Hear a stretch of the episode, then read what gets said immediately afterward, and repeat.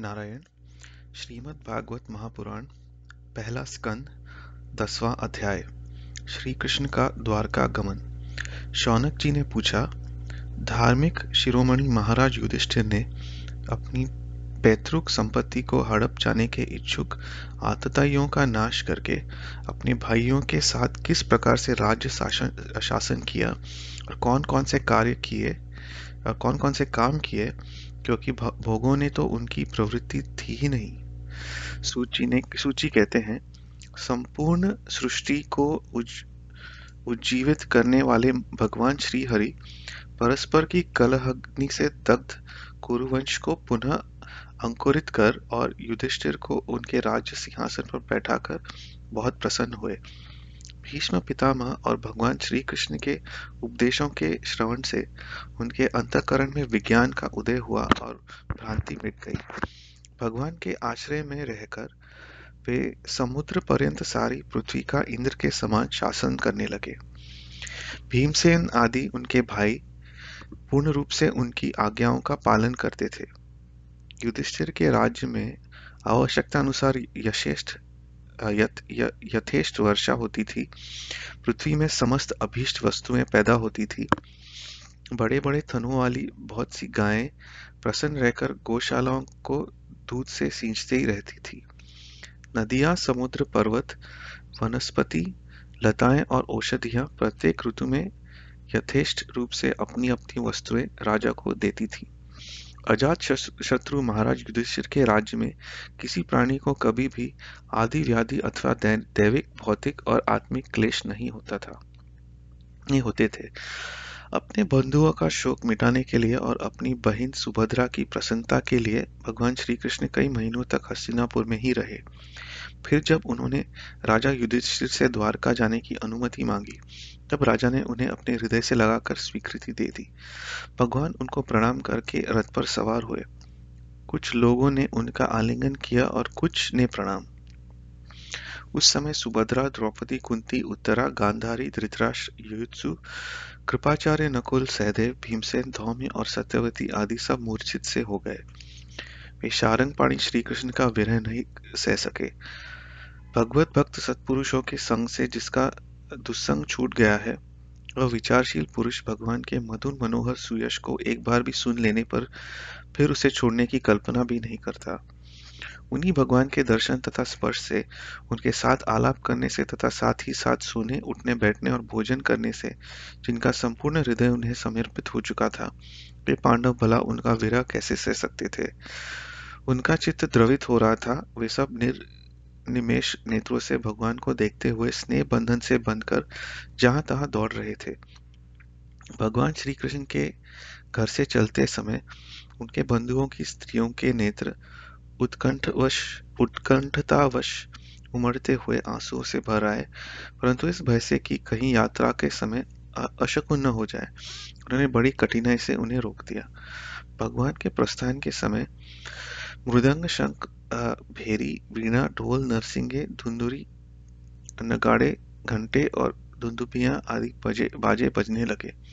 भगवान के दर्शन से लाल दर्शन की लालसा से कुरुवंश की स्त्रियाँ अटारियों पर चढ़ गईं और प्रेम, लज्जा एवं मुस्कान से युक्त चितवन से भगवान को देखती हुई उन पर पुष्पों की वर्षा करने लगी। उस समय भगवान के प्रिय सखा घुंघराले बाल वाले अर्जुन ने अपने प्रियतम श्री कृष्ण का वह श्वेत छत्र, जिसमें मोतियों की झालर लटक रही थी और जिसका डंडा रत्नों का बना हुआ था, अपने हाथ में ले लिया। उद्धव और सात्विक, सात्यकी बड़े विचित्र चवर डुलाने लगे। मार्ग में भगवान श्री कृष्ण पर चार मार्ग में भगवान श्री कृष्ण पर चारों ओर से पुष्पों की वर्षा हो रही थी। बड़ा बड़ी ही मधुर झांकी थी। जहाँ तहां ब्राह्मणों के दिए हुए सत्य आशीर्वाद सुनाई पड़ रहे थे।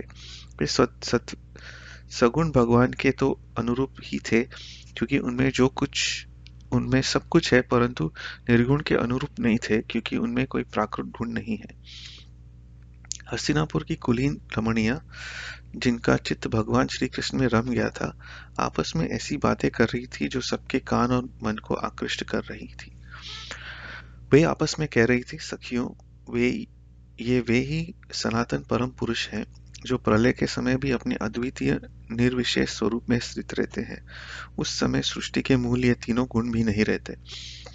जगदात्मा ईश्वर में जीव भी लीन हो जाते हैं और महत्त्व आदि समस्त शक्तियाँ अपने कारण अव्यक्त में सो जाती हैं।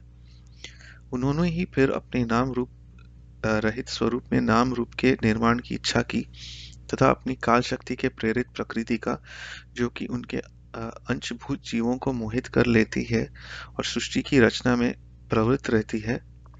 अनुसरण किया और व्यवहार के लिए वेदादि शास्त्रों की रचना की। इस जगत में जिसके स्वरूप का साक्षात्कार जितेंद्रिय योगी अपने प्राणों के वश में करके भक्ति से प्रफुल्लित निर्मल हृदय में किया करते हैं, कि श्री कृष्ण वही साक्षात परब्रह्म है। वास्तव में इन्हीं की भक्ति से अंतकरण की पूर्ण शुद्धि हो सकती है, योगादि के द्वारा नहीं। सखी। वास्तव में यह वही है जिनके सुंदर लीलाओं का गायन वेदों में और दूसरे गोपनीय शास्त्रों के, शास्त्रों में व्यास आदि रहस्यवादी ऋषियों ने किया है। जो एक अद्वितीय ईश्वर है और अपनी लीला से जगत की सृष्टि, पालन तथा संहार करते हैं, परंतु उनमें आसक्त नहीं होते। जब तामसी बुद्धि वाले राजा अधर्म से अपना पेट पालने के, पालने लगते हैं, तब यह सत्व गुण को स्वीकार कर ऐश्वर्य, सत्य रित दया और यश प्रकट करके करते और संसार के कल्याण के लिए युग युग में अनेकों अवतार धारण करते हैं।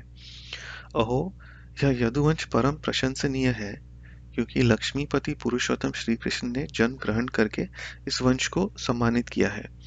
वह पवित्र मधुवन व्रजमंडल भी अत्यंत धन्य है जिसे इन्होंने अपने शैशव एवं किशोरावस्था में घूम फिरकर सुशोभित किया है।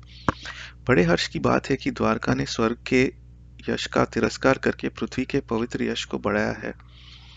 क्यों न हो वहाँ की प्रजा अपने स्वामी भगवान श्री कृष्ण को, जो बड़े प्रेम से मन मन मुस्कुराते हुए उन्हें कृपा दृष्टि से देखते हैं, निरंतर निहारती रहती है।